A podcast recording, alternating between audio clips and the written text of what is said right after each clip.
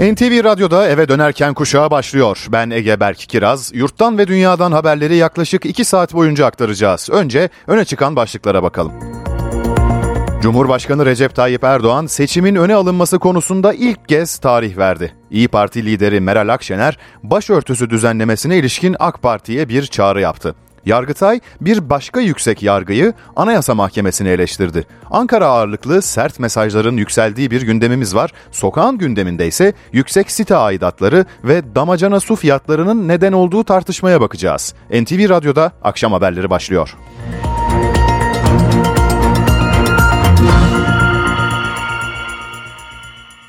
Cumhurbaşkanı Recep Tayyip Erdoğan seçim tarihinin öne alınması konusunda ilk kez çok net bir mesaj verdi. 14 Mayıs dedi. Erdoğan, merhum Başbakan Adnan Menderes'in seçim zaferini hatırlatarak altılı masaya yüklendi.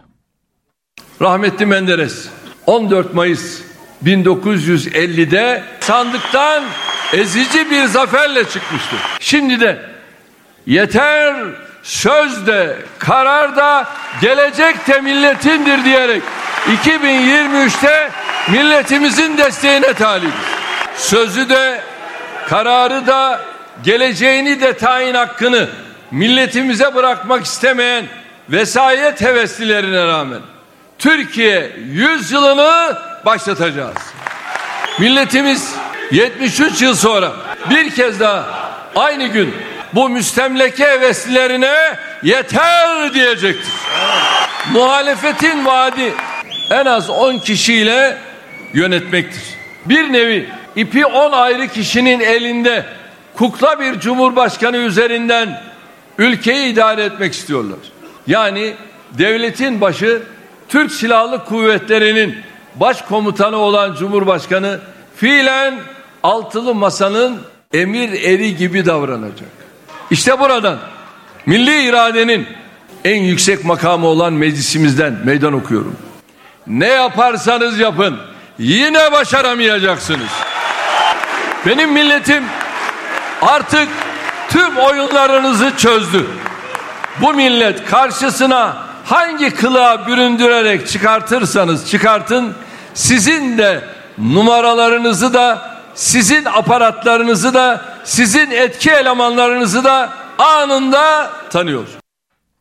Cumhurbaşkanının 14 Mayıs mesajına CHP'den ilk değerlendirme geldi. Grup Başkan Vekili Engin Özkoç'un açıklamasını dinleyelim. Recep Tayyip Erdoğan'ın ve Devlet Bahçeli'nin eski zamanlardaki gibi olmayacak. Seçim tarihinde yapılacak. Yani Haziran'da, Haziran'ın 14'ünde. Peki o tarihte mi yapılıyor şimdi? Hayır, o tarihte yapılmıyor. Peki bunun adı erken seçim değil mi? Hayır. Erken seçim değil. Bunun adı tarihi güncellemişler. Yani erkene almışlar ama adı erken seçim değil. Seçim tarihini belirlemişsin, hayırlı olsun. Demiştin ki Mayıs'ın 14'ü. Biz kararımızı net olarak açıkladık. 6 Nisan'dan olacak tarihten önce olacak her seçime evet deriz dedik. Şimdi e, onlar kendileri için bir seçim tarihi belirliyorlar. Nasıl çıkartmak istiyorlarsa öyle çıkartacaklar. Başörtüsüne anayasal güvence getiren anayasa değişiklik teklifi yarın meclis komisyonunda görüşülmeye başlanacak. Toplantı öncesinde İyi Parti lideri Meral Akşener'den açıklama geldi. Kendi teklifleri olduğunu söyleyip hükümete seslendi. Her zamanki gibi yarım yamalak yapılmış, eksik bir işle çıkmışlar, mutabakat arıyorlar. Hay hay buyurun hodri meydan. Anayasaysa anayasa, mutabakatsa mutabakat biz varız. İyi Parti Genel Başkanı Meral Akşener başörtüsüne anayasal güvence getirilmesine varız dedi. Ancak Cumhur İttifakı'nın teklifine karşı kendi tekliflerini hazırladıklarını söyledi. Çalışmamız burada. Biz buradayız. Eksikleri gideren, özgürlük alanlarını genişleten ve milletimizin ekseriyetini ortak bir noktada buluşturacak teklifimiz hazır. Akşener, başörtüsü teklifinin özellikle seçimle ilişkilendirilmek istendiğini savundu. Cumhur İttifakı'na bu bir samimiyet sınavıdır diye seslendi. Eğer bizim bir metnimiz var noktasına bile dokundurtmam diyorsan, gerçekten samimiyetle ortak akıl arıyorsan, gerçekten meseleyi mutabakatla çözme niyetindeysen, gel bu konunun üzerindeki tüm tartışmaları kaldıralım. Gazi Meclisimizin bir bütün olarak arkasında dimdik duracağı Türkiye'ye yakışır bir düzenleme yapalım. Altılı Masa yeniden toplanıyor. İyi Parti Genel Başkanı Meral Akşener 26 Ocak'ta gerçekleştirilecek Altılı Masa toplantısı öncesi liderleri ziyaret edecek. Bir önceki toplantıdan ortak aday için çalışmalara başlama kararı çıkmıştı. Siyaset başlığına döneceğiz. Önce Washington'daki Türkiye gündemini verelim. Dışişleri Bakanı Mevlüt Çavuşoğlu bugün Amerikalı mevkidaşı Antony Blinken'la bir araya gelecek. İki bakan F-16 savaş uçaklarının satışı dahil ilişkilerde sorun yaratan tüm başlıkları ele alacak. Ayrıntıları NTV temsilcisi Hüseyin Günay'dan dinleyelim. Amerika Birleşik Devletleri'nde Türk Dışişleri Bakanı Mevlüt Çavuşoğlu ağırlanacak. Kendi mevkidaşı Antony Blinken'la bir toplantı gerçekleştirecek. Toplantı için belirlenen süre 1 saat. Türkiye saatiyle 21.30'da bu toplantının başlamasını bekliyoruz. Bu bir saatlik görüşmeden sonra Mevlüt Çavuşoğlu Türkiye'nin Washington Büyükelçiliği'nin konutunda Amerika Birleşik Devletleri'nde yerleşik bulunan biz Türk gazetecilerle bir araya gelecek ve canlı bir basın toplantısı düzenleyecek. Bu şu demek oluyor, biz o toplantıya ilişkin sorularımızı Çavuşoğlu'na iletebileceğiz ve toplantıda konuşulanları anlatabileceği kadarıyla öğreneceğiz. Çok önemli bir toplantı. Öncelikle şunu söylemek istiyorum. Biden yönetimi göreve geldiğinden beri ilk defa üst düzey bir Türk yetkilisi Amerika Birleşik Devletleri'nin herhangi bir kurumunda başkent Washington'da ağırlanıyor. Bu tarafıyla bile bakıldığında oldukça anlamlı bir ziyaret. İkilinin konuşacağı çok önemli konular var. En önemlilerinden ilki elbette F-16'lar. Biden yönetimi F-16'ları zaten Türkiye'ye vermek istiyor. Orada herhangi bir problem yok. Taşlar yerine oturmuş durumda. Ancak kongrenin Dışişleri Bakanlığı'na nasıl tepkiler verdiğini biz bu toplantı sonrasında öğrenebiliriz. Dün Halkbank duruşması vardı. O duruşmanın yankılarının yine ikilinin yapacağı toplantıda gündeme gelmesi bekleniyor. Amerikalılar açısından bu toplantının en önemli tarafı İsveç ve Finlandiya'nın NATO üyeliklerine Türkiye'nin itirazı. Amerikalılar bu toplantıdan bu itirazı bertaraf edecek bir sonuç çıkarmayı bekliyor. Amerikan Kongresi de bu yüzden bu toplantıyı önemsiyor. Elbette ikili ilişkiler var. Türk-Amerikan ilişkileri var. Türkiye'nin Amerika Birleşik Devletleri'ne YPG'ye olan desteğine e, rezerv koyması ve itiraz etmesi de yine masadaki başlıklardan olacak.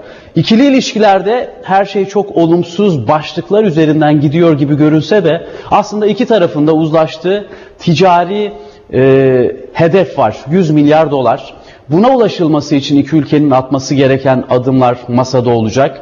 Bölgesel başlıklar var. Ukrayna ve Rusya savaşı. Bu noktada Türkiye ve Amerika Birleşik Devletleri'nin e, iyi bir hat üzerinde ilerlediğini görmek mümkün. Balkanlar var, Kafkaslar var. Ermenistan ve Azerbaycan arasındaki e, durum. Doğu Akdeniz var, Yunanistan-Türkiye ilişkileri var ve bütün bu başlıklar bugün iki Dışişleri Bakanı'nın yapacağı toplantıda masaya gelecek, konuşulacak, tartışılacak, fikir alışverişinde bulunulacak. Ee, bu bir hafta içerisinde Türk-Amerikan ilişkilerinde yaşanan gelişmeler de yılın geri kalanını etkileyecek. NTV temsilcisi Hüseyin Günay Washington'dan bildirdi. Cumhurbaşkanı Erdoğan'ın seçim tarihi ile ilgili açıklamasını bültenin başında aktarmıştık. Erdoğan'ın grup konuşmasında gündeme dair başka açıklamaları da oldu. Deva Partisi Genel Başkanı Ali Babacan'ın insansız hava aracı üreten Baykar'a yönelik sözlerine sert tepki gösterdi. Ne diyorlar? Yok bilmem işte geleceklermiş de. Geldikleri zaman bunlara hesabını soracaklarmış. İşte bu işin rekabetinin oluşması lazımmış. Ya sen rekabet nedir bilir misin ya? Sen git çocuk bezi satmaya devam et. Home tekstil üretmeye devam et. Senin işin değil bu. Üzgünüm. 15 sene yanımda bulundu ama demek ki benden bir şey alamadı. Cumhurbaşkanı Recep Tayyip Erdoğan, SİHA İHA üretimi yapan Baykar firmasına yönelik sözleri nedeniyle Deva Partisi Genel Başkanı Ali Babacan'ı bu sözlerle eleştirdi. Firmanın çalışmalarını kendi kaynaklarıyla yaptığını söyledi. Baykar ürettiği hiçbir ürünün geliştirmesi için devletten tek kuruş almamış, hepsini kendi kaynaklarıyla yürütmüştür. Baykar'ın hedef alınmasının sebebi nedir biliyor musunuz? Baykar'ın ürettiği araçlarla ülkemizin kazandığı zaferlerdir. Cumhurbaşkanı nişan alıp ateş ettikleri asıl hedef Türkiye'dir diye konuştu. Ses verenler kukladır.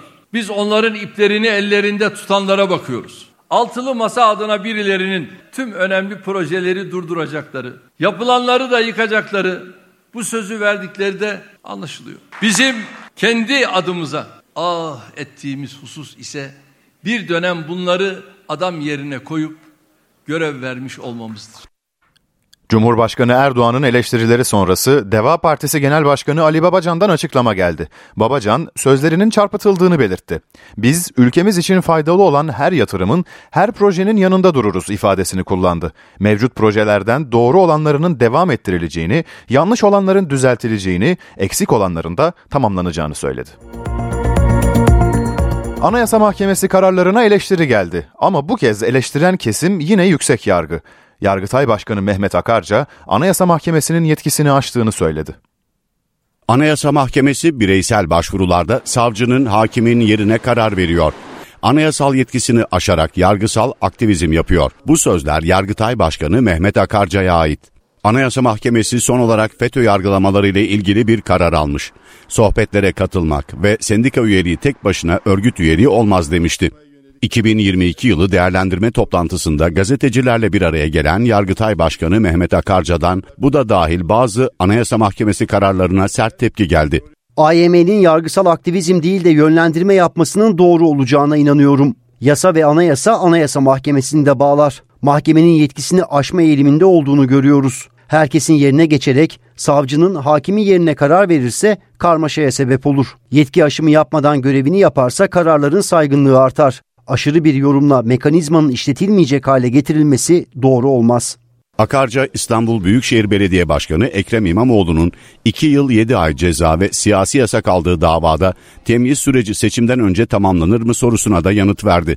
Dava yargıtaya gelirse önce başsavcılık inceleyecek, tebliğname hazırlayıp daireye yollayacak. Sonra daire gün verecek iş yüküne göre. Seçimden önce mi gelir, sonra mı karar tamamen süreçte yer alan yargı mensuplarına ait. Kira fiyatlarına yaklaşan aidatlarla ilgili şikayetler bir süredir gündemde. Şikayetler artık protestolara dönüşüyor. İstanbul Kadıköy'de bir sitede oturanlar bir yılda 3 kez aidat artışı yapıldığı gerekçesiyle eylem yaptı, savcılığa başvurdu. Yönetim istifa! Yönetim istifa! Aidatlardan çok şikayetçiyiz. Bir senede üç defa zam yapıldı aidatlarımıza. Ve bu aidatların nereye gittiği belli değil. Hiçbir şekilde bir şey yapılmıyor. Binamızın B bloğun e, yangın çıkışı dahi yok. Yangın sistemimiz çalışmıyor. Yönetim kurulu üyesiyim. Yönetim kurulunda usulsüzlüklere şahit oldum. Alınan kararlara e, karşı çıktım. Kararların çoğunu onaylamadığım için bana mobbing uygulamaya başladılar. Peki bu konuda yasal haklar neler? Çevre Şehircilik ve İklim Değişikliği Bakanlığı'nın kurduğu özel birim soruna çare olur mu? Gayrimenkul hukuku uzmanı Ali Güvenç Kiraz'la konuştuk. Ali Bey aidat yüksekse ne yapılabilir, nereye başvurabilir? Ee, yani kiracı ve ev sahibi için durumlar farklı oluyor. Ne yapılması gerekiyor eğer aidat yüksekse? Şimdi son dönemde çok karşılaştığımız aidatların ciddi şekilde yükselmesinin temel sebebi mevcut enflasyon artışı, bu enflasyon artışıyla birlikte maliyetlerin artması ve tabii ki işçilik alacaklarının ciddi şekilde artmış olması. Yani asgari ücret ve benzeri gibi hizmetlere yapılan artışların aidatlara da ciddi şekilde yansıtılmış olması. Özellikle birçok sitede yapılan yönetim veya yönetici hatası genel kurul kararı almadan aidatların arttırılması. Yani bir artış yapılacaksa hiçbir şekilde yönetici genel kuruldan almadığı bir bütçeyi veya ek bütçeyi böyle bir artış olacaksa kullanamaz. Vatandaşlarımızın ilk itiraz edeceği konu burası. Böyle bir artış olduğu takdirde yöneticilerinden kendilerine bir genel kurul daveti olmadan bir aidat artışı geldiği takdirde vatandaşlarımız genel kurul toplayarak bu genel kurulu toplayabilmesi için de sitelerde ve apartmanlarda oturanların üçte biri imza toplayarak genel kurulu çağırabilir. Bu genel kurulu çağırdıklarında da bu aidat artışı konusu orada görüşülmeli ve orada karara bağlanmalıdır. Gerçekten de objektif koşullarla bir artış olduğu belirlenebiliyorsa maliklerin de çok fazla yapabilecekleri bir şey yok. Ancak Bunun haricinde bir takım farklı kalemlerde üst harcamalar, lüks harcamalar, bir takım huzur hakları fahiş şekilde alınıyorsa işte bu genel kurulda bunların iptal edilmesi, aidat kalemlerinin azaltılması kararını kat malikleri toplanarak alabilirler ve bu aidat artışını engelleyebilirler. Malikler kendilerine gönderilen aidat makbuzlarını artışı görüyorlarsa genel kurul daveti yaptıkları halde genel kurul daveti de kabul görmüyorsa bu sefer vatandaşlarımız sulh hukuk mahkemesine giderek hakimin müdahalesi yoluyla hakimden bu genel kurulun toplanmasını veya bu aidatlardaki artışın fahiş olduğunu bunların iptal edilmesini talep edebilirler. Hukuk hakimleri hakimin müdahalesi yoluyla veya olağanüstü olağan genel kurullarda da bu genel kurulların iptali e, için açılan davalarda yetkili makamdır. Hakimlerimiz bu konudaki bilirkişi incelemesinde alınan kalemlerde usulsüzlük olduğunu tespit ederler. Veya bazı kalemlerin gerçekten de fahiş veya lüks olduğuna kanaat getirirlerse bu konuda işin niteliğine ve davanın niteliğine göre karar vereceklerdir. Usulsüz bir genel kurul, usulsüz bir harcama olduğu takdirde bu aidat kalemlerinin yani usulsüz yapılan harcamanın tamamı bu anlamda iptal edilme özelliğiyle karşı karşıya kalır. Ancak lüks harcamadan kastımız şudur. Örneğin bir sitede oturuyoruz. Bu sitede bir bakım bakıcı e, odası yapılacak. Çocuklara bakılacak, çocukların e, o oyun alanında oynaması, bakımları ve benzeri gibi hizmetleri sağlanacak. İşte bu gibi bir personel istihdamı veya buna ilişkin saf malzemeler alınacaksa işte bu harcamaya o sitede oturan evli olmayan çiftler, bekarlar veya öğrenciler katılmak zorunda değildir. Yani dolayısıyla bunun gibi kalemler işte mahkemeye başvurduklarında hakimler tarafından iptal edilen, o kişi için de iptal edilebilen veya niteliğine göre de tüm kat malikleri tarafından da iptal edilebilen bir niteliğe sahip hale gelebilir. Bu nedenle de vatandaşlarımızın tekrar etmek gerekirse kendilerine gelen aidat makbuzlarını dikkatli incelemeleri, bu konuda bilgi sahibi değillerse mutlaka yönetimden bilgi talep etmeleri, bu talep neticesine göre de gerekirse dediğim gibi genel kurulu çağırmaları, çağrıya rağmen bu genel kurul çağrısı karşılık bulmuyorsa da mahkemeye giderek bu aidat kalemlerinin iptal edilmesini talep etmeleri gerekiyor. Şimdi bir yandan da şöyle bir durum var Ali Bey biliyorsunuz Çevre Şehircilik ve İklim Değişikliği Bakanlığı site yönetim hizmeti veren bazı şirketlerle alakalı özel bir birim kurdu. Ee, bu birim bu soruna çare olur mu sizce? E, mevcut Çevre ve Şehircilik Bakanlığı tarafından kurulan birim hem tesis yönetimleri için hem de aynı zamanda kat mülkiyeti hukuku süreçleri için kurulmuş bir birim. Yani sadece ilgili e, apartman ve site yönetimleri, profesyonel yönetimler için kurulmadı. Bu çerçevede bakanlık çok eski yani 1964 tarihinde e, hayatımıza girmiş olan bir kat mülkiyeti kanunu olduğu için ve eskidiği için mevcut yasayı düzenlemeyi, buna ilişkin mevcut süreci düzenlemeyi de aynı zamanda öngörüyor. Ve tabii ki son yıllarda çokça tartışma konusu olan tesis yönetimi konusunda suistimal edilen bazı konularda da bu tesis yöneticiliğine bir standart getirmek istiyor. Bu çerçevede hem yapılacak olan kat mülkiyeti kanununun yeniden düzenlenmesi hem de tesis yöneticiliğinin yeniden organize edilmesi ve bir kimliğe kavuşması, bir standarda kavuşması açısından değerli bir uygulama olacağı kanaatindeyim. Bu tesis yönetim şirketlerinin de kendi başlarına yönetim aidatı belirleme veya maliklere fahiş aidat artışı yansıtma hakları bulunmamaktadır. Tesis yönetim şirketleri genel kuruldan aldıkları yetkiyi kullanan şirketlerdir. Gayrimenkul hukuku uzmanı Ali Güvenç Kiraz NTV Radyo'daydı. Bir yıl önce 15 liraydı, şimdi 50 liraya kadar satılıyor. Damacana, suda ücretler katlandı. Bu durum bazı tüketicileri şebeke suyu kullanmaya yönlendirdi. Artışın temel nedenini ve şebeke suyunun sağlıklı olup olmadığını uzmanlara sorduk. Damacana su fiyatları geçen seneye göre bazı markalarda %160 zamlandı. Önceki yıllarda 6 ayda bir yapılan zamlar şimdilerde her ay ücretlere yansıyor. Uzmanlar bu durumu fırsatçılığa bağlıyor. 2021 başında 14-15 liraya satılan 19 litrelik damacana sular e, ertesi yıl 20-21 liraya çıktı. Şu anda e, 40 lira 50 lira bandında dolaşıyor. Yani %150 ile 200 arasında fiyatları arttı. Fiyat artışıyla ilgili açıklama yapan Suder Başkanı en büyük girdileri maliyetlerinin su değil ambalaj nakliye olduğunu söylüyor. Peki ben şimdi merak ediyorum. 6 aydır dolar artmadı. Aksine petrol fiyatlarında azalmadan ötürü nakliye giderleri de azaldı. Ambalajda kullanılan plastik ham madde fiyatları da %30-35 düştü cinsine göre değişmekle birlikte. Hala fiyat inmediği gibi yeni zamlardan bahsediliyor.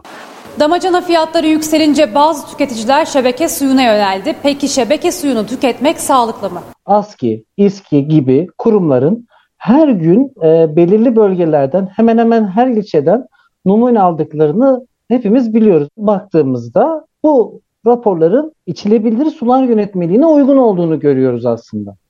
Ama su büyük bir şebekeden bize geldiği zaman binalarımızda bulunan su depoları veya kullandığımız tesisatlar bizim aslında içme suyunu evimize ilettiği noktada bir risk etmeni oluşturabilir. O su deposunda beklerken binanın içerisine özellikle bodrum katlara veya çatı katlara sizden önce yerleşmiş çeşitli haşerat sizin suyunuzu sizden önce görüyor olabilir. O yüzden tesisatların güvenilir olup olmadığını kontrol etmek lazım. Gıda mühendisi Süleyman Uzun'a göre şebeke suyu tüketmek çeşitli sağlık sorunlarına yol açabiliyor. Uzmanlar ve tüketiciler damacana su fiyatlarının denetlenmesini istiyor. Haber turuyla devam edelim. Eski Ülke Ocakları Genel Başkanı Sinan Ateş cinayetine ilişkin soruşturma sürüyor. Cinayetin tetikçisi olduğu iddia edilen Eray Özyağcı'yı Ankara dışına çıkarttığı belirtilen Tolgahan Demirbaş, adli kontrol şartıyla serbest bırakıldı. Soruşturmada 13 kişi tutuklanmıştı. Bedelli askerlik yerleri belli oldu. 2023 yılında silah altına alınacak yükümlüler celp dönemleriyle birlik celp dönemleriyle birlik yerlerini e-devlet veya askerlik şubesinden öğrenebilecek. Kreşte kötü davranışa hapis cezası istendi. İstanbul Zeytinburnu'nda özel bir kreşe gönderdiği kızının bacağında morluklar gören annenin şikayeti üzerine soruşturma başlatılmıştı. İki şüpheli hakkında kasten yaralama suçundan 4,5 yıla kadar hapis cezası talep edildi. İstanbul'da Sultan Gazi Hükümet Konağı içinde bulunan nüfus müdürlüğünün tavanında çökme meydana geldi. Çalışanlar ve işlem için orada olan vatandaşlar panik yaşadı. Ölen ya da yaralanan olmadı. Tavanın lodos nedeniyle çöktüğü açıklandı.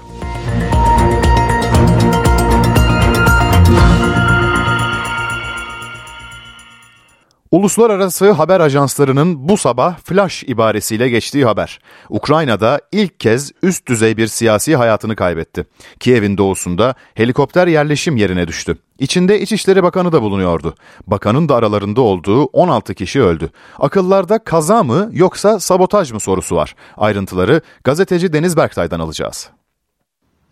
Evet e, bugün sabah saatlerinde Ukrayna'nın başkenti Kiev yakınlarındaki Brovere ilçesinde bir helikopterin bir anaokulu ve bir apartmanın yakınında düşmesi sonucunda aralarında emniyet yetkililerinin İçişleri Bakanlığı yetkililerinin de bulunduğu 18 kişi hayatını kaybetti. 20'den fazla kişi 27 kişi ise yaralandı. Yaralananlar hastaneye kaldırıldı. Ölenler arasında şu ana kadarki tespitlere göre en az 3 çocuğun olduğu bildiriliyor. Çünkü anaokulu yakınlarına helikopter düşmüştü e, ve ayrıca apartmandaki sivillerin bir kısmı. Fakat tabii onun e, ötesinde e, ölenler arasında Ukrayna İçişleri Bakanı e, var, Deniz e, Monastirski var. Ayrıca Ukrayna İçişleri Bakan Yardımcısı Yevgen Yenin ve ayrıca Ukrayna İçişleri Bakanlığı Sözcüsü Yuri Lobkovich var ve helikopterin 3 pilotu var.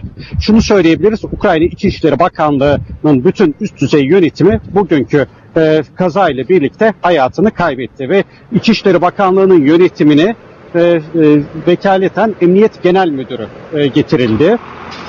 Yani bu göreve e, e, bu göreve e, vekaleten e, getirilmiş oldu Bakanlar Kurulu'nun e, kararıyla. E, onun dışında e, Ukrayna İçişleri Bakanlığı'ndan ve ayrıca Ukrayna Güvenlik Teşkilatı SBU'dan yapılan açıklamada e, saldırı e, bu kaza ile ilgili olarak 3 farklı ihtimal üzerinde durulduğu belirtildi. Bunlardan bir tanesi helikopterdeki teknik nedenler olabilir. Yani helikopterin eskiliğinden kaynaklanıyor olabilir deniyor. Onun dışında e, bazı güvenlik önlemlerinin ihmal edilmesinden kaynaklanıyor olabilir. Üçüncüsü ise sabotaj ihtimali. E, fakat e, yani sabotaj bu ihtimallerden biri olmakla birlikte e, henüz yani tek e, ihtimal budur. Yani bu bir sabotajdır denemiyor henüz e, ve tabii şunu da ayrıca göz önünde bulundurmak gerekiyor. E, bazı e, yani e, Ukrayna basın da yine bu e, hususa dikkat çekti. Bugün Kiev'de havanın epey sisli olduğu bir gündü. Yani bu sisli hava şartları da ayrıca helikopter kazasına etki etmiş olabilir. Gazeteci Deniz Berktay Kiev'den aktardı. Gezi Parkı olayları sırasında öldürülen Ali İsmail Korkmaz'la ilgili davada sanık polis yeniden yargılandı. Ama 7,5 aylık hapis kararı değişmedi. Karara tepkili olan Korkmaz ailesi dosyayı Yargıtay'a taşıyacak. Dövülerek ölüm kasten basit yaralama sayıldı. Ali İsmail Korkmaz davasında sanık polise bir kez daha 7,5 ay hapis cezası verildi. Suç yapan, suç işleyen, adam öldüren elini kolunu sallayarak sokakta geziyor maalesef. Eskişehir'de Gezi Parkı olayları sırasında hayatını kaybeden Ali İsmail Korkmaz davasında tutuksuz yargılanan polis Hüseyin Engin'e daha önce kasten basit yaralama suçundan 7 ay 15 gün hapis cezası verilmişti. Ailenin itirazı üzerine Anayasa Mahkemesi hak ihlali olduğu gerekçesiyle yeniden yargılama talep etti. Sanık polis Hüseyin Engin, Kayseri 3. Ağır Ceza Mahkemesi'nde tekrar hakim karşısına çıktı. İlk davada olduğu gibi kasten basit yaralama suçundan 7 ay 15 gün hapis cezası verildi. Ancak bu kez hükmün açıklanması geri bırakılmadı. Bunun bir başka anlamı şu, bir e, ceza uygulanması gerekir. İki, bu ceza nedeniyle memuriyetinde bir soruşturma geçirmemişti. Şimdi bir soruşturma geçirecek ve emekliliğe dahil olmak üzere memuriyeti bundan sonra elinden alınabilir. Kayseri'deki duruşmayı izleyen Ali İsmail'in ailesi karara tepki gösterdi. 10 yıl oldu. Benim oğlum toprakta, katilleri dışarıda geziyor. Yani biz asla mücadelemizden vazgeçmeyeceğiz. O katiller hak ettikleri cezayı alana kadar mücadelemizden asla vazgeçmeyeceğiz. Korkmaz ailesinin avukatları kararı Yargıtay'a taşıyacak. Almanya'da çevrecilerin protestosunda gerginlik çıktı. Kömür madeninin genişletilmesi kararına karşı eylem yapan onlarca kişi gözaltına alındı. Onlardan biri de İsveçli aktivist Greta Thunberg'ti. Almanya'nın Lützerath köyündeki kömür madeninin genişletilmesine karşı gösteriler devam ediyor. Lignit üretimi yapan maden ocağının genişletilmesi için Kuzey Ren-Vesfalya eyaletindeki köyün yıkılmasına karar verildi. İklim aktivistleri maden ocağına 9 kilometre mesafede yer alan köyün yıkılmaması için günlerdir gösteri düzenliyor. Onlarca kişi bu kez maden yakınlarında oturma eylemi gerçekleştirdi. Protestocular fosil çılgınlığına son verilmesi ve iklim adaleti çağrısında bulundu. İsveçli iklim aktivisti 20 yaşındaki Greta Thunberg eylemlere bir kez daha destek verdi. Polis, Thunberg'ün de aralarında bulunduğu birçok göstericiyi alandan ayrılmamaları üzerine gözaltına aldı. Thunberg'ün kendisini polis aracına taşıyan polislere direnmemesi dikkat çekti. Genç iklim aktivistinin kimlik kontrolünün ardından serbest bırakıldığı açıklandı. Göstericilere müdahale eden bazı polisler ise çamura saplandı. Bölgedeki çevrecilerin dalga geçtikleri polisler diğer meslektaşlarının yardımıyla kurtuldu. Almanya hükümeti madeni işleten RVE ile kömürün daha hızlı çıkarılması ve başlangıçta yıkımı planlanan 5 köyün kurtarılması karşılığında Lützerath'ın yıkılması konusunda anlaşmaya vardı. Aktivistler Almanya'nın artık lignit madenciliği yapmaması, bunun yerine yenilenebilir enerjiyi genişletmeye odaklanması gerektiğini söylüyor. Dünyanın en değerli markaları listesinde zirve değişti. 500 şirketin yer aldığı listede Apple zirveyi kaptırdı. Peki yerine kim geçti? Dünyanın en değerli markalarını sıralayalım. Amazon marka değerinde Apple'a geçti, zirveye çıktı. Teknoloji şirketleri pandemiyle birlikte büyük değer kazancı yaşadı. 2020 ve 2021'de işlerini büyüten şirketler 2022'de frene bastı. Ancak 2022'nin kötü geçmesi teknoloji şirketlerini tahtından etmedi. Uluslararası Marka Değerlendirme Kuruluşu Brand Finance'in 2023 araştırmasına göre dünyanın en değerli markası 299,3 milyar dolarlık değerli Amazon oldu. Geçen yıl ilk sırada yer alan Apple ise 297,5 milyar dolarlık değerle ikinciliğe geriledi. Üçüncü sırada 281,4 milyar dolarla Google, dördüncü sırada 191,6 milyar dolarla Microsoft ve 5. sırada 113,8 milyar dolarla Walmart yer aldı. 6. ve 7. sırada Asyalı şirketler var. Güney Kore'de Samsung 99,7 milyar dolar, Çinli banka ICBC 69,5 milyar dolarlık marka değerine sahip. Amerikalı telekom şirketi Verizon 67,4 milyar dolarla 8. sırada yer alırken onu Twitter hamlesiyle gündemden düşmeyen Elon Musk'ın şirketi takip etti. Tesla'nın marka değeri 66,2 milyar dolarken 10. sıradaki Çinli TikTok'un değeri 65,7 milyar dolar oldu. Tablonun en altında yani 500. sırada yer alan markanın değeri 4,7 milyar dolar. Bu değere hiçbir Türk markası ulaşamadı. Pop'un kraliçesi Madonna, müzikte 40. yılını 35 şehirlik bir dünya turnesiyle kutlayacak. Madonna büyük önem verdiği konser dizisi öncesi tüm sosyal medya paylaşımlarını silip sadece turne afişi ve videolarını koydu.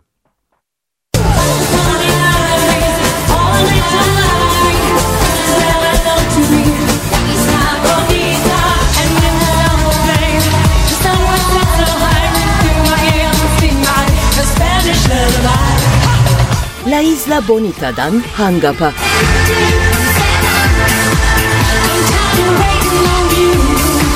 Like a Prayer'dan Frozen'a, 1983'ten bugüne unutulmaz şarkılara, milyonlarca satan albümlere imza atan, her yaptığı olay olan pop kraliçesi Madonna, müzikte 40. yılını özel bir dünya turnesiyle kutlamaya hazırlanıyor.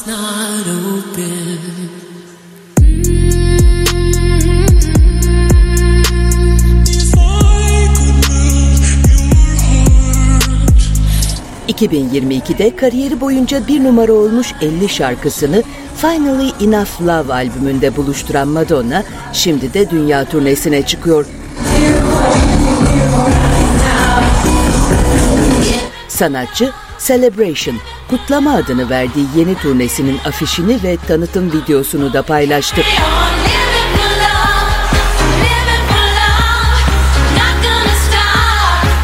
Tüm zamanların en çok satan kadın solo turne sanatçısı olan Madonna, bu yeni turnesinde müzikte başarılarla geçen 40 yılını özel bir şovla kutlayacak.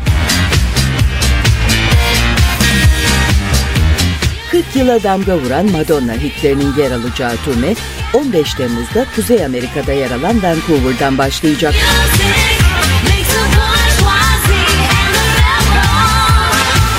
Madonna yaz boyunca New York'tan Los Angeles'a, Miami'den Chicago'ya Amerika'yı karış karış gezecek.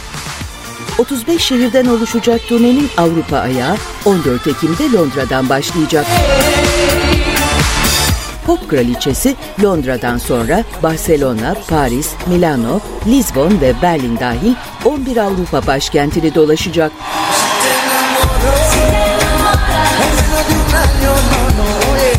Kutlama turnesi 1 Aralık'ta Amsterdam'da sona erecek. Madonna turne ile ilgili hayranlarıma bekledikleri şovu verme umuduyla mümkün olduğunca çok şarkı keşfetmekten heyecan duyuyorum açıklamasını yaptı. Turnenin biletleri 20 Ocak'ta satışa çıkacak. Turne öncesi Madonna'nın tüm sosyal medya paylaşımlarını silmesi de dikkatlerden kaçmadı. Eğlence dünyasındaki birçok ünlü isim albüm, şarkı veya bir proje öncesi tüm sosyal medya paylaşımlarını silerek beklentiyi artırıyor.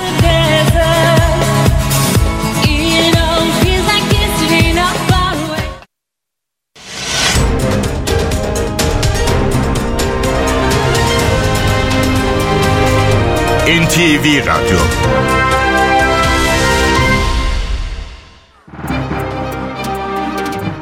Borsa İstanbul Ulusal Yüz Endeksi 5374 puandan işlem görüyor. Serbest piyasada dolar 18.79, euro 20.44 seviyesinde. Euro dolar paritesi 1.08, ons altın 1924 dolarda. Kapalı çarşıda gram altın 1163 liradan, çeyrek altınsa 1922 liradan alıcı buluyor. Brent petrolün varil fiyatı 87 dolar.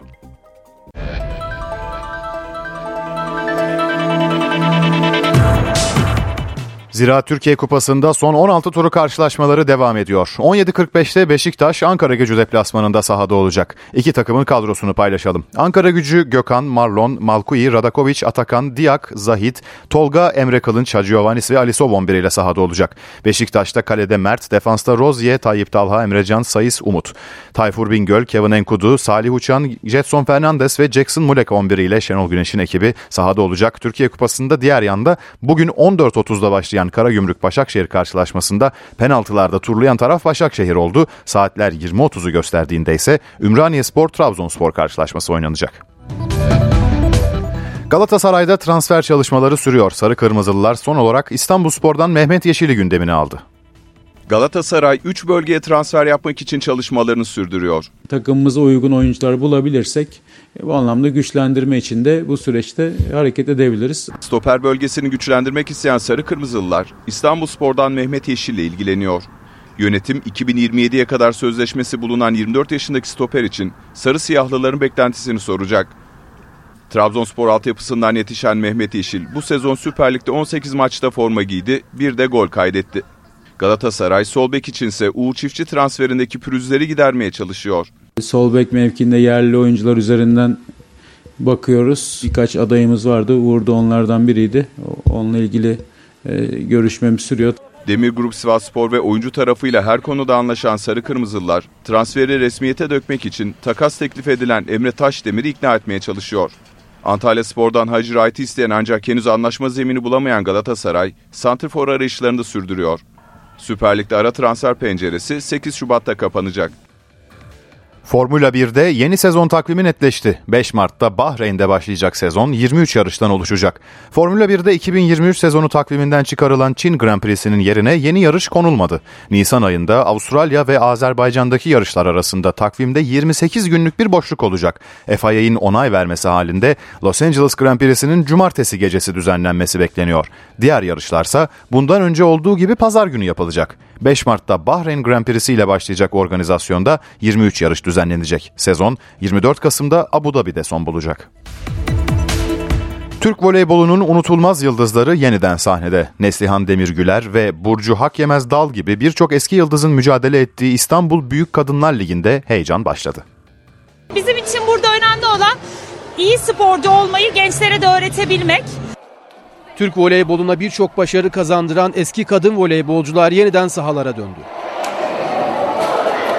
Kadın voleybolu özellikle son yıllarda Türkiye'de önemli spor dallarından biri haline geldi. Bu spor dalının önemli hale gelmesindeki en büyük sebep 90'larda ve 2000'lerin başında spora katkı sağlayan sporculardı. Tekrar sahadalar. Uzun yıllar önce voleybolu bıraktılar ama e, Büyük Kadınlar Ligi için tekrar sahaya çıktılar. Teşviki Akademi bünyesinde bir araya gelerek İstanbul Büyük Kadınlar Ligi'nde mücadele etmeye başlayan takımda Neslihan Demirgüler, Burcu Hakyemezdal, Esra Gümüş Kırıcı, Tuğba Çetin ve Başak Türkoğlu Aydın gibi Türk kadın voleybolunun unutulmaz isimleri yer aldı. Kadınlara ilham olmak yolunda bir bu yapılanmayı oluşturduk diyebilirim. Tim Epso yapılanmasını. 40 plus kadınların neler yapacağını, neler yapabileceğini herkese göstermek istiyoruz. Bugün de ilk resmi maçımıza çıkıyoruz. Yani ilk maça çıktığım kadar heyecanlıyım diyebilirim. Heyecanlıyız. Eski arkadaşlarımla tekrardan buluşup eski anıları yad etmek her zaman heyecan verici. Rol modelleriyle karşılaşan Teşviki A voleybolcuları da maç öncesi heyecanlarını gizleyemedi. Yani birçok kişinin hayalini kurduğu bir an belki de.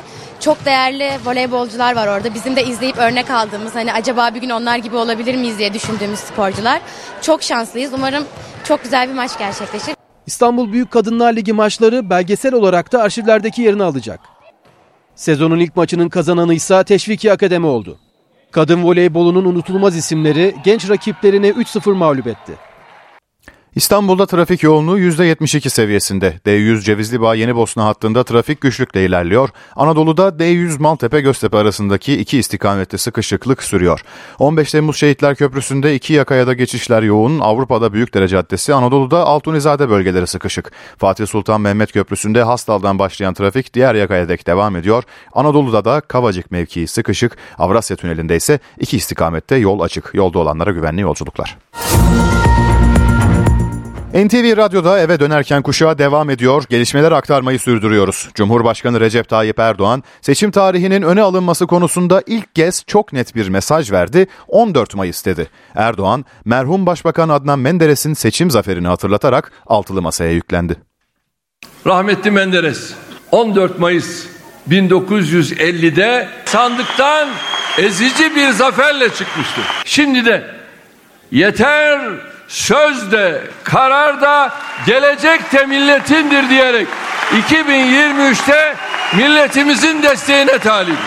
Sözü de kararı da geleceğini de tayin hakkını milletimize bırakmak istemeyen vesayet heveslilerine rağmen Türkiye yüzyılını başlatacağız. Milletimiz 73 yıl sonra bir kez daha aynı gün bu müstemleke heveslilerine yeter diyecektir. Muhalefetin vaadi en az 10 kişiyle yönetmektir. Bir nevi ipi 10 ayrı kişinin elinde kukla bir cumhurbaşkanı üzerinden ülkeyi idare etmek istiyorlar. Yani devletin başı Türk Silahlı Kuvvetleri'nin başkomutanı olan Cumhurbaşkanı fiilen altılı masanın emir eri gibi davranacak. İşte buradan milli iradenin en yüksek makamı olan meclisimizden meydan okuyorum. Ne yaparsanız yapın yine başaramayacaksınız. Benim milletim artık tüm oyunlarınızı çözdü. Bu millet karşısına hangi kılığa büründürerek çıkartırsanız çıkartın sizin de numaralarınızı da sizin aparatlarınızı da sizin etki elemanlarınızı da anında tanıyor. Cumhurbaşkanının seçim tarihi açıklamalarına muhalefetten gelen tepkilerle devam edelim. Cumhurbaşkanı Recep Tayyip Erdoğan'ın açıklamasıyla Ankara'da 14 Mayıs'ta seçime kesin gözüyle bakılıyor. İyi Parti Genel Başkanı Meral Akşener ise sosyal medya hesabından Mayıslar bizimdir diyerek ilk tepkisini ortaya koydu. CHP ise yeni seçim yasasının yürürlüğe gireceği 6 Nisan tarihini hatırlattı. 6 Nisan'dan önce olacak her seçime evet deriz dedik. Ee, şimdi e, onlar kendileri için bir seçim tarihi belirliyorlar. Ee, nasıl çıkartmak istiyorlarsa öyle çıkartacaklar. Saadet Partisi Genel Başkanı Temel Karamollaoğlu da iki ay içinde seçime gidelim çağrısı yaptı. Madem seçim tarihi güncellenecek hadi buyurun. Bugün seçim kararı alınsın. En geç iki ay içerisinde de seçime gidelim. Hem de o çok merak ettiğiniz adayımızı da öğrenmiş olursunuz. Altılı Masa'nın bir diğer ortağı Demokrat Parti'nin Genel Başkanı Gültekin Uysal da 14 Mayıs'ta yine yeniden buradayız. Yeter söz milletindir mesajını paylaştı. Peki seçim kararı nasıl alınabilir? Bunun yolları neler? Ayrıntılar için telefon bağlantımız olacak. NTV muhabiri Serkan Kaya'yı dinliyoruz. Ege bu konuda iki farklı alternatif gözüküyor mevcut anayasaya göre. Öncelikli olarak Türkiye Büyük Millet Meclisi'nden bir seçim kararı çıkabilir. Ancak muhalefetin Mayıs ayında yapılacak hatta 6 Nisan'dan sonra yapılacak bir seçime sıcak bakmadığı biliniyor. Yani meclis yolu kapalı. Ancak bu durumda Cumhurbaşkanı Recep Tayyip Erdoğan'ın yine anayasadan kaynaklı yetkisini kullanması söz konusu olacak. Yani seçimlerin yenilenmesi kararı Cumhurbaşkanı Erdoğan seçimlerin yenilenmesi kararı ile birlikte hem Türkiye Büyük Millet Meclisi'nin görev süresinin sona ermesine hem de kendi görev süresinin sona ermesine yol açacak bir kararı alabilir ve ardından da seçim süreci yaşanabilir. Peki bu durumda ne yaşanacak? Şayet konuşulduğu gibi 14 Mayıs tarihinde seçim gerçekleşirse en geç 14 Mart tarihinde resmi gazetede seçim kararının yayınlanması gerekiyor. Yani yayınlandıktan 60 gün sonra seçim yapılabiliyor. İşte 14 Mart'a giden süreçte de Cumhurbaşkanı Erdoğan'ın bir toplantı sırasında bir konuşması sırasında seçimlerin yenilenmesine yönelik çağrıyı yapması ve ardından da resmi gazete aşamasında tamamlanmasıyla sürecin resmi hale gelmesi, yasal hale gelmesi bekleniyor. Ardından da önce milletvekili adaylığı için kamudan istifa edecek isimler ortaya çıkacaklar. İstifalar gerçekleşecek. Ardından listeler son şekli alacak ve Yüksek Seçim Kurulu seçim takvimine uygun olarak son listeleri, kesin listeleri açıklayacak ve Türkiye eğer konuşulduğu gibi olursa 14 Mayıs 2023 tarihinde Cumhurbaşkanlığı ve milletvekili seçimi için sandığa gidecek. Serkan Kaya başkentten aktardı. CHP'li Büyükşehir Belediye Başkanları bugün İstanbul'da bir araya gelerek hakkında hapis ve siyasi yasak kararı verilen Ekrem İmamoğlu'na destek oldu. İmamoğlu, milleti yok sayanı millet de yok sayar dedi. Kendisini hizmetten alıkoymaya çalıştıklarını şike yapma gayreti olduğunu söyledi. Milyonlarca öğrenci Cuma günü karne alacak. Ardındansa iki haftalık yarı yıl tatili başlayacak. Milli Eğitim Bakanlığı bu yıl ilk kez sömestr tatilinde kış okulları açmaya hazırlanıyor. Öğrenci Cuma günü yarı yıl tatiline çıkacak. Milli Eğitim Bakanlığı yaz okullarının ardından bu yıl ilk kez sömestr tatilinde kış okullarını hayata geçiriyor. Tamamen isteğe bağlı olacak kış okullarında öğrenciler bilim, sanat, matematik ve İngilizce alanlarında eğitim alabilecek. Matematik ve İngilizce derslerinde açılacak kurslara 4. sınıftan 12. sınıfa kadar olan kademelerdeki öğrenciler katılabilecek. İsteyenler her iki kursa da kaydolabilecek. Öğrenciler günde 2 saat eğitim alacak. Bakanlığın e-kurs internet sitesinden alınacak başvurular için son gün 20 Ocak. Bilim ve sanat kursları ise bilim ve sanat merkezlerinde verilecek. Kurs ve atölyeler 2 ve 12. sınıf aralığındaki öğrencilere açık olacak. Öğrenciler için robotik, yapay zeka, havacılık ve uzay gibi alanlarda 55 farklı atölye hazırlandı. Bilsem kurslarından faydalanmak isteyenlerin merkezlere dilekçeyle başvurması gerekiyor. 21 Ocak Cumartesi günü başlayacak kurslar 5 Şubat Pazar günü sona erecek. İstanbul'da scooter tartışması büyüyor. Kadıköy Belediyesi'nin gelişi güzel park edilen scooterları toplaması sektör temsilcilerinin tepkisini çekti.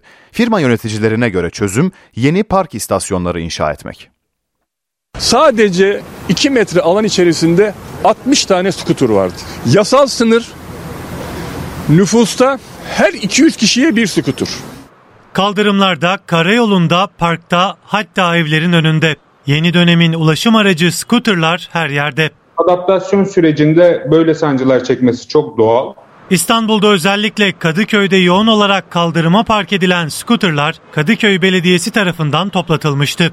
Ancak araçların toplanma yöntemine sektör temsilcilerinden tepki var. Bunlar kesileceğine bize söyleseler biz bunları kaldırırız. Veya e, belediye çalışanlarımıza yetki veririz. Sistemimiz üzerinden kilitleri açarak tek yine de alabilirler. Biz almalarına karşı değiliz.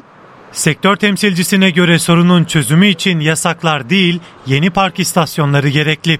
Biz uyarıları televizyon vasıtasıyla e, öğrendik. Hı. Bize gelen herhangi bir uyarı yok. Eğer olsaydı önlemlerimizi alırdık. 8 ilde 58 tane istasyon kurduk. Bunların tek sebebi bu görüntü kirliliğini ortadan kaldırmaktı. Hı hı. Ve bu sayıyı gün geçtikçe arttıracağız. Biz bu yolda taşın altına elimizi koyduk. İstasyon sayılarımızı arttıracağız. Sizce kaldırımlara e, park edilmesinin yasaklanması yönünde adım atılabilir mi? Biz yasak değil e, ödül sistemiyle ilerlemesini daha doğru buluyoruz. Bu parklanma sayıları arttıkça, fiziksel istasyonlar arttıkça bu eylemler azalacak. Yani e, ufak kaldırımları, bir buçuk metreden kısa olan kaldırımları parkların park edilmesini biz şirket olarak doğru bulmuyoruz. Skuterların yarattığı bir diğer sorunsa gürültü kirliliği ile ilgili. Uzmanlara göre bu sorun yazılımla kısa sürede çözülebilir. Aslında şöyle şarjı biten bir araç ses çıkarmaz. O aracın şarjı bitmemiştir. Ya iletişim sorunu vardır veya başka bir sorunu olduğu için ses çıkarıyordur. Ben de evimin önünde bir skuter olsa ve ses çıkarsa gayet rahatsız olurum. Bunun için operasyon ekiplerimiz çalışıyor. Avrupa Parlamentosu'ndaki rüşvet skandalında İtalyan parlamenter Antonio Panzeri itirafçı oldu. Panzeri vereceği ifadeyle cezasında indirim uygulanacak. Savcılık rüşvet ağının nasıl işlediğini öğrenmeyi hedefliyor. Avrupa Parlamentosu'ndaki rüşvet skandalında kritik bir gelişme yaşandı. Thank you, President and colleagues. İtalyan um, parlamenter Pier Antonio Panzeri itirafçı olmaya karar verdi. Kilit tanık konumuna gelen Panzeri'nin amacı ceza indirimlerinden yararlanmak. İtalyan parlamenter Avrupa Parlamentosu'ndaki rüşvet skandalı nedeniyle 10 Aralık'tan bu yana tutuklu. Suç örgütü liderliği, kara para aklamak ve yolsuzlukla suçlanan Panzeri tutukluluk süresine itiraz etmişti. Bu nedenle dün hakim karşısına çıkacaktı. Belçika Federal Savcılığı parlamenterin mahkeme ile işbirliği yapmak için itirazını geri çektiğini duyurdu. Buna göre Panzeri'den rüşvet skandalının nasıl işlediğini, ülkelerle hangi mali düzenlemelerin yapıldığını ve kimlerin çıkar sağladığını anlatması bekleniyor. Bilgilerin eksiksiz olması halinde Panzeri'nin cezasında indirim olacak. Belçika Federal Savcılığı geçen ay parlamentoda bazı isimlerin Avrupa Birliği'nde Katar ve Fas lehine lobi faaliyeti yürütmesi karşılığı bu ülkelerden rüşvet aldığını ortaya çıkarmıştı. Bu kapsamda Başkan Yardımcısı Yunan parlamenter Eve Kaili ile erkek arkadaşı ve yardımcısı olan Francesco Giorgi gözaltına alınmış, Kaili de görevinden azledilmişti. Giorgi rüşvet ağının lideri olarak eski İtalyan parlamenter Antonio Panzeri'ye hedef göstermişti. Şüpheli isimlerin mülklerinde yapılan aramalarda yaklaşık 1,5 milyon euro ele geçirilmişti. 86 yaşında hayatını kaybeden emekli Korgeneral Hasan Kundakçı İstanbul'da son yolculuğuna uğurlandı. Kundakçı için Üsküdar Büyük Selimiye Camii'nde askeri tören düzenlendi. Tamburalı Paşa olarak biliniyordu. Terörle mücadelenin simge isimlerindendi. Türkiye tabii güvenliğini sağlama bağlamak ister. Kıbrıs Türk Barış Kuvvetleri Komutanı iken de Türk bayrağını indirmeye çalışan bir Rum için vur emri vermişti. Emekli Korgeneral Hasan Kundakçı İstanbul'da son yolculuğuna uğurlandı. Allahu Ekber. Geçirdiği kalp rahatsızlığı nedeniyle 86 yaşında hayatını kaybeden Kundakçı için Üsküdar Büyük Selimiye Camii'nde askeri tören düzenlendi. Ailesi taziyeleri kabul etti. Törene Tamburalı Paşa'nın silah arkadaşları, eski Genelkurmay Başkanı Emekli Orgeneral İlker Başbu, Milli Savunma Üniversitesi Rektörü Profesör Doktor Erhan Afyoncu da katıldı. Sayın Komutanım Hasan Kundakçı, şunu bütün samimiyetimle ifade edeyim ki Türk Silahlı Kuvvetleri'nin terörle mücadele, terör örgütleriyle mücadele konusunda yetiştirdiği en büyük, en tecrübeli, en bilgili, en dirayetli, en cesaretli komutanlarından birisiydi. Özellikle görev yaptığımız 93-95 yıllar arasında ondan çok şey öğrendim. Allahu Ekber. Türkiye Büyük Millet Meclisi Başkanı Mustafa Şentop ve Genelkurmay Başkanı Orgeneral Yaşar Güler de cenazeye çelenk yolladı.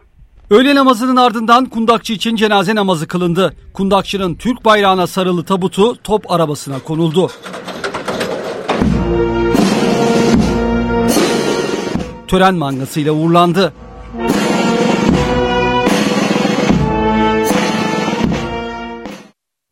Marmara bölgesinde lodos etkili. İstanbul'da vapur seferleri iptal edildi. Bursa'da rüzgarın hızı saatte 70 kilometreye çıktı, çatılar uçtu ve lodos izlenimleriyle devam ediyoruz. Çatılar uçtu, elektrik direkleri devrildi. Metro ve vapur seferleri aksadı. Yüzlerce kişi işe otobüslerle gitti.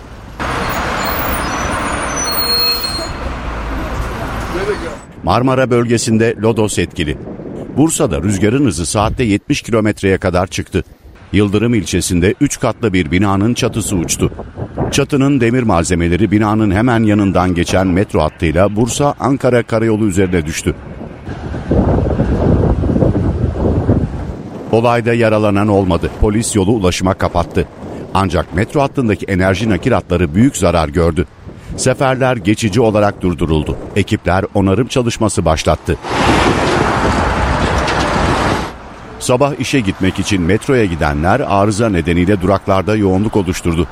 Mağdur olan yolcular Büyükşehir Belediyesi'ne ait otobüslerle gidecekleri yere götürüldü.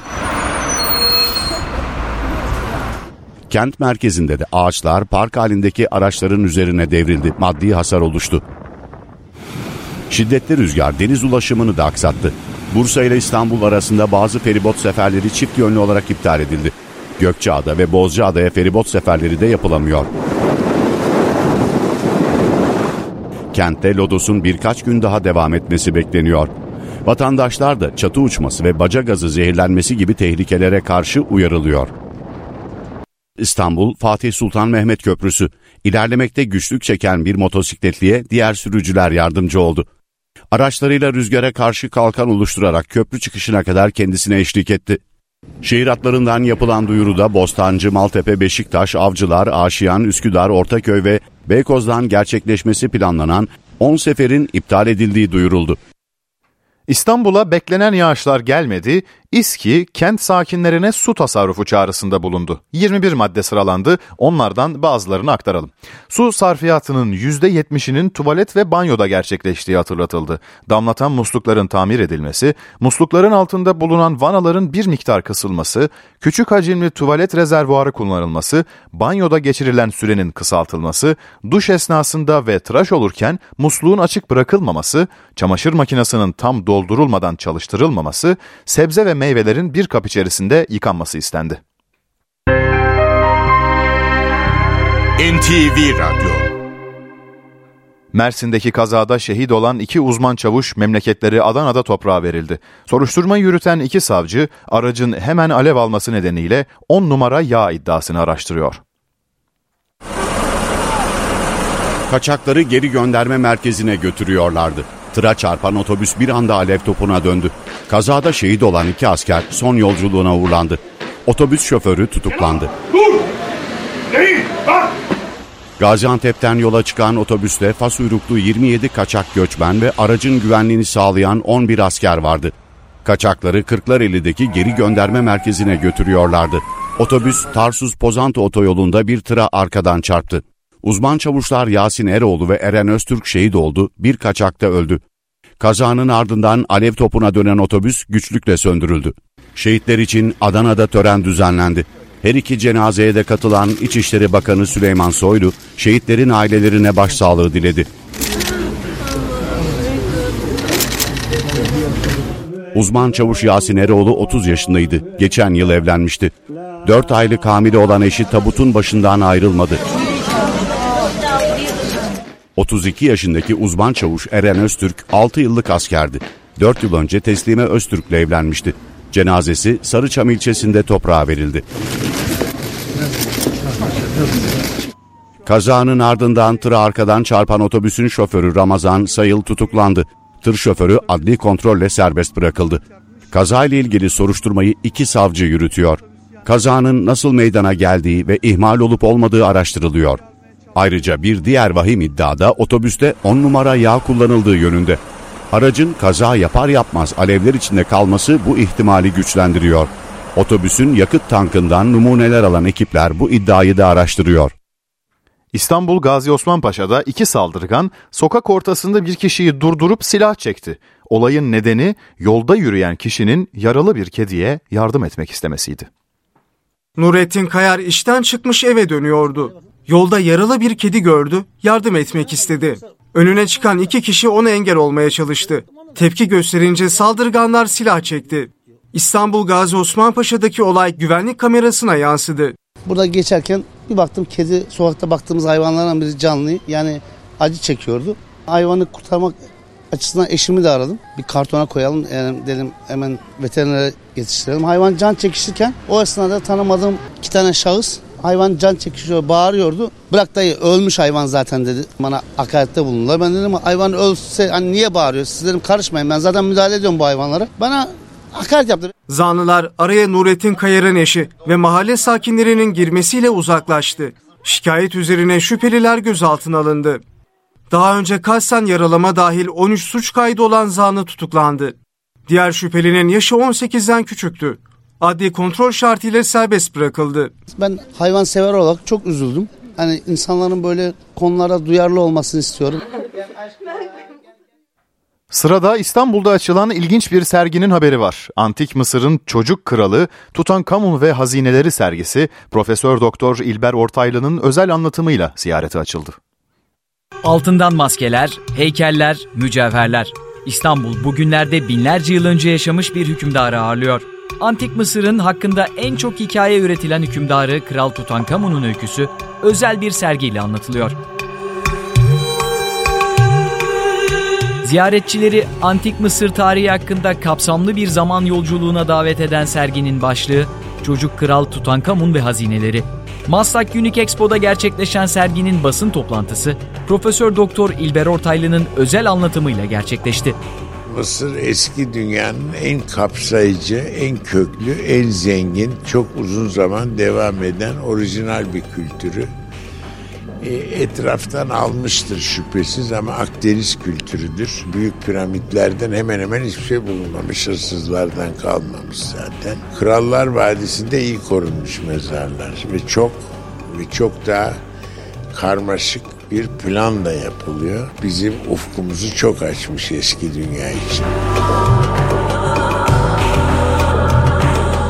Kral Tutankamun'un mezarı 1922 yılında Mısır'ın Krallar Vadisi'nde çalışmalar yürüten İngiliz arkeolog Howard Carter tarafından keşfedilmişti. 20. yüzyılın en önemli arkeoloji olayı kabul edilen buluş sonrası kazı ekibinin başına bazı felaketlerin gelmesi nedeniyle Tutankamun'un lanetli olduğu ileri sürülmüştü. Böyle lanet hikayelerinin çok faydalı olduğuna inanıyorum. Olur olmaz insanlar her yere girmezler. Kral Tutankamun sergisinde yer alan eserlerin orijinalleri Mısır Ulusal Medeniyet Müzesi'nde sergileniyor. Özel yapım replikalardan oluşan ve ilk kez İstanbul'a uğrayan sergi ise 66 yıldır dünyayı geziyor. Burada Kral Tutankamun'un mezarının keşfedilmesinin 100. yılını kutluyoruz. İstanbul'da ziyaretçileri bizimle birlikte antik Mısır medeniyetine doğru bir yolculuğa davet ediyoruz. Burada Kral Tutankamun'un gerçek öyküsünü bulacaksınız. Sergiyi gezenler Tutankamun'un mezarını hazırladığımız dört odayla tıpkı 1922'de Howard Carter'ın bulduğu yöntemle ama 2023 yılında keşfedecekler. Çocuk Kral Tutankamun ve Hazineleri sergisi İstanbul Maslak'taki Unique Expo'da Mart sonuna dek görülebilir.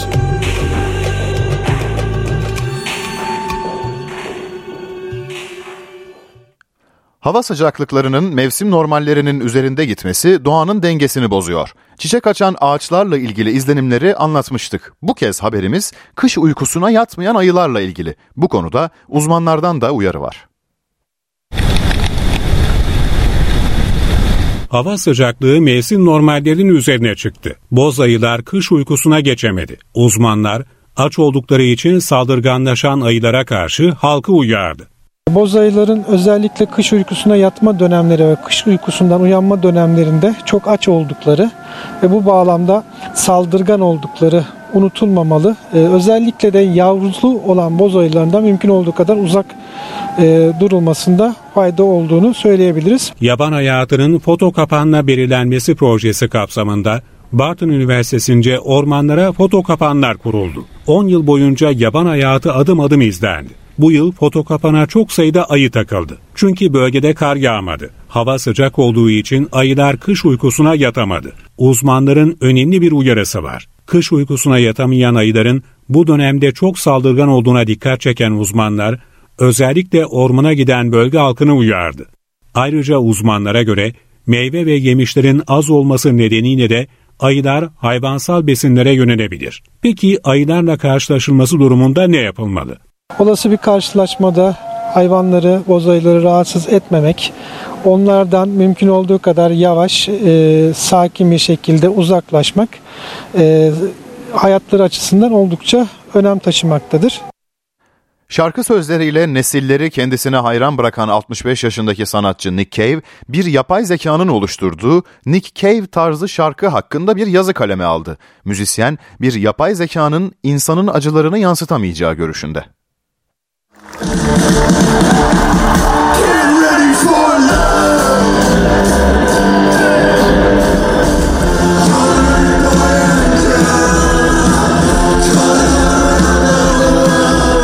Dünyaca ünlü şarkı yazarı Nick Cave, ChatGPT isimli yapay zeka sohbet robotunun yazdığı Nick Cave tarzı şarkıyı eleştirdi. 65 yaşındaki şarkıcı ve söz yazarı Mark adlı bir hayranının gönderdiği şarkının sözleriyle ilgili olarak The Red Hand Files blogunda bir yazı kaleme aldı.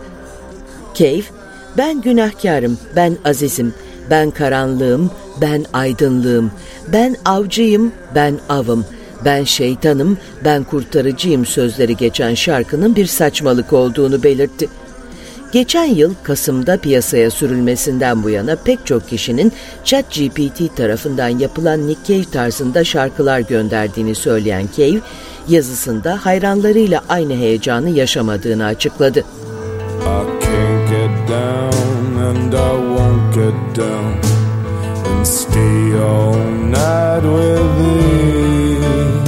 Şarkılar acıdan doğar. Yani yaratılışın karmaşık, içsel insan mücadelesine dayanır ve bildiğim kadarıyla algoritmalar hissetmez. ChatGPT'nin içsel bir varlığı yok. Hiçbir yerde bulunmadı. Hiçbir şeye katlanmadı. Sınırların ötesine ulaşma cüretini göstermedi ve dolayısıyla aşabileceği sınırlar olmadığı için insani bir deneyime sahip olmayacak. Just for a kiss or two. And with a little penknife held in her hand Well, she plugged in through and through.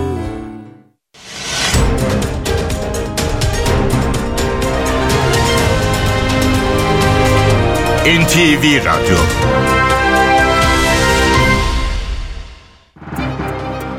Borsa İstanbul Ulusal Yüz Endeksi günü 5384 puandan kapattı. Serbest piyasada dolar 18.79, euro ise 20.39'dan işlem görüyor. Euro dolar paritesi 1.08, ons altın 1917 dolarda. Kapalı çarşıda gram altın 1158 liradan, çeyrek altınsa 1914 liradan alıcı buluyor. Brent petrolün varil fiyatı 87 dolar.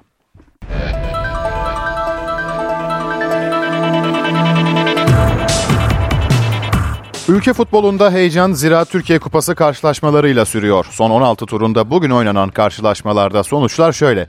Başakşehir Karagümrük karşısında normal süresi 1-1, 120 dakikası 2-2 biten maçı penaltı vuruşları sonucunda 5-3 kazandı ve turladı. 17.45'te başlayan Ankara Gücü Beşiktaş maçında ev sahibi ekibin 1-0'lık üstünlüğü devam ediyor. Bu akşam 20.30'da ise Ümraniye Spor Trabzonspor karşılaşması oynanacak.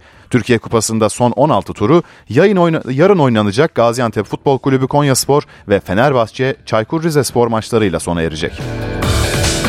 Süper Lig'in ilk yarısını 27 puanla 7. sırada tamamlayan Arabam.com Konya Spor'da teknik direktör İlhan Palut dönemi sona erdi. 2 yıldır yeşil beyazlı ekipte görev yapan Palut, ayrılığın detaylarını NTV'ye anlattı. Yönetim kurulu kararının kendisi için beklenmedik bir gelişme olduğunu söyleyen 46 yaşındaki teknik adam, Emre Belözoğlu'yla yaşadığı polemiğe de açıklık getirdi her şeyi düşünmeye başladım. Hani e, birisi size alınır da siz ya acaba ne yaptım diye düşünürsünüz ya. Hı hı. E, insan ilişkilerde böyledir. E, ben de ben de bunu düşünüyorum. İlhan Palut'la Konya Spor'un yolları beklenmedik bir şekilde ayrıldı. Deneyimli teknik direktör yaşananları NTV'ye anlattı. Kulüp ikinci başkanımız geldi. E, benimle görüşmek istediğini söyledi ve e, geçtik. 30 saniye içerisinde e, beklenmedik bir olayın neden olduğu e, sizdeki kadar bende de soru işareti. Bilsem diyeceğim ki ya böyle böyle durumlar var ondan dolayı e, benim görevime son verildi. Ama e, gerçekten bilmiyorum. Dediğim gibi gerçekten benim için e, sürpriz oldu. Arabam.com Konya Spor'da 2 yıllık İlhan Palut dönemi pazartesi günü sona ermişti. Palut kısa süre önce pro lisans hakkında yaptığı açıklama ve Medipol Başakşehir Teknik Direktörü Emre Belezoğlu ile yaşadığı polemiğe de açıklık getirdi. Ben kimin hangi kulüpte antrenör, teknik direktör olması gerektiği noktasında hiçbir şekilde hiçbir şey söylemedim. O beni zaten ilgilendirmez. Sadece bana pro lisans kursuyla ilgili bir soru soruldu. Ben de benim gibi üst düzey futbol oynamamış antrenörlerin pro lisans kursuna gitmesinin önündeki zorluklardan bahsettim. Emre Hoca ile görüştüm. Emre Belezoğlu Hoca ile görüştüm. Ee, onunla biz e, olayı doğru yerlere getirdik. Çünkü o da yanlış ya da eksik bilgilendirildiğini, e, benimle konuşmasının daha doğru olacağını söyledi. Bununla ayrılışımın ilişkilendirilmesinin e, son derece e, ben e, zorlama olduğunu düşünüyorum. 46 yaşındaki çalıştırıcı teknik direktörlüğe ara verme niyetinde değil. Burada çok iyi işler başarabilirim, e, kariyerim için doğru adımları atabilirim e, noktasında bir teklif e, olur ise ki bunun için hiç acelem yok ama öyle bir teklifte ya dinlenmem lazım diyecek halim yok. Dinlenmem lazım değil. Çalışmam lazım, üretmem lazım, başarmam lazım. Teknik direktörlüğe 2017'de Hatay Spor'da başlayan İlhan Palut daha sonra Göztepe'de görev yaptı. Konya Spor onun yönetiminde çıktığı 81 maçta 36 kez galip gelirken 20 mağlubiyet yaşadı. Yeşil beyaz ekip bu süreçte 25 kez de berabere kaldı. Konya Spor Palut'un ilk sezonunu 11. geçen sezonu 3. sırada tamamladı. Avustralya açığın ikinci turu büyük bir sürprize sahne oldu. Son şampiyon Rafael Nadal, Mackenzie McDonald'a elendi. Tenis tarihinin en çok Grand Slam galibi Avustralya açığa henüz ikinci turda veda etti. Rafael Nadal son şampiyon unvanıyla katıldığı turnuvada Mackenzie McDonald'a 3-0 yenildi. Dünya 63 numarası ilk iki seti 6-4 aldı. Nadal ikinci setten itibaren yalnızca rakibiyle değil sakatlıklarla da mücadele etti. Eşi o anlarda gözyaşlarını tutamadı. Takımı maçtan çekilmesini istese de o korta döndü. McDonald son seti 7-5 alarak maçı 3-0 kazandı. Game, 36 yaşındaki tenis efsanesi elendiği karşılaşmanın ardından üzgündü. Birkaç gündür ağrılarım vardı ancak maça çıkmama engel değildi. Şu anda sakatlığımın ne olduğunu tam olarak bilmiyorum. Maça devam edip etmeyeceğimi takımıma sormadım. Son şampiyon olarak katıldığım turnuvadan çekilmek istemedim. Kariyerim boyunca bu gibi sorunlar çok yaşadım. Devam etmeye hazırım. Bunu sonsuza kadar yapamayacağımı biliyorum ama ben tenis oynamayı seviyorum. Rafael Nadal geçen sezon Melbourne'de kariyerinin 21. şampiyonluğunu kazandı. Bunu Fransa açık zaferiyle taçlandırarak 22 Grand Slam şampiyonluğuyla tenisin gelmiş geçmiş en başarılı ismi oldu. NTV Radyo'da Haber ve Hayat var. Hayat.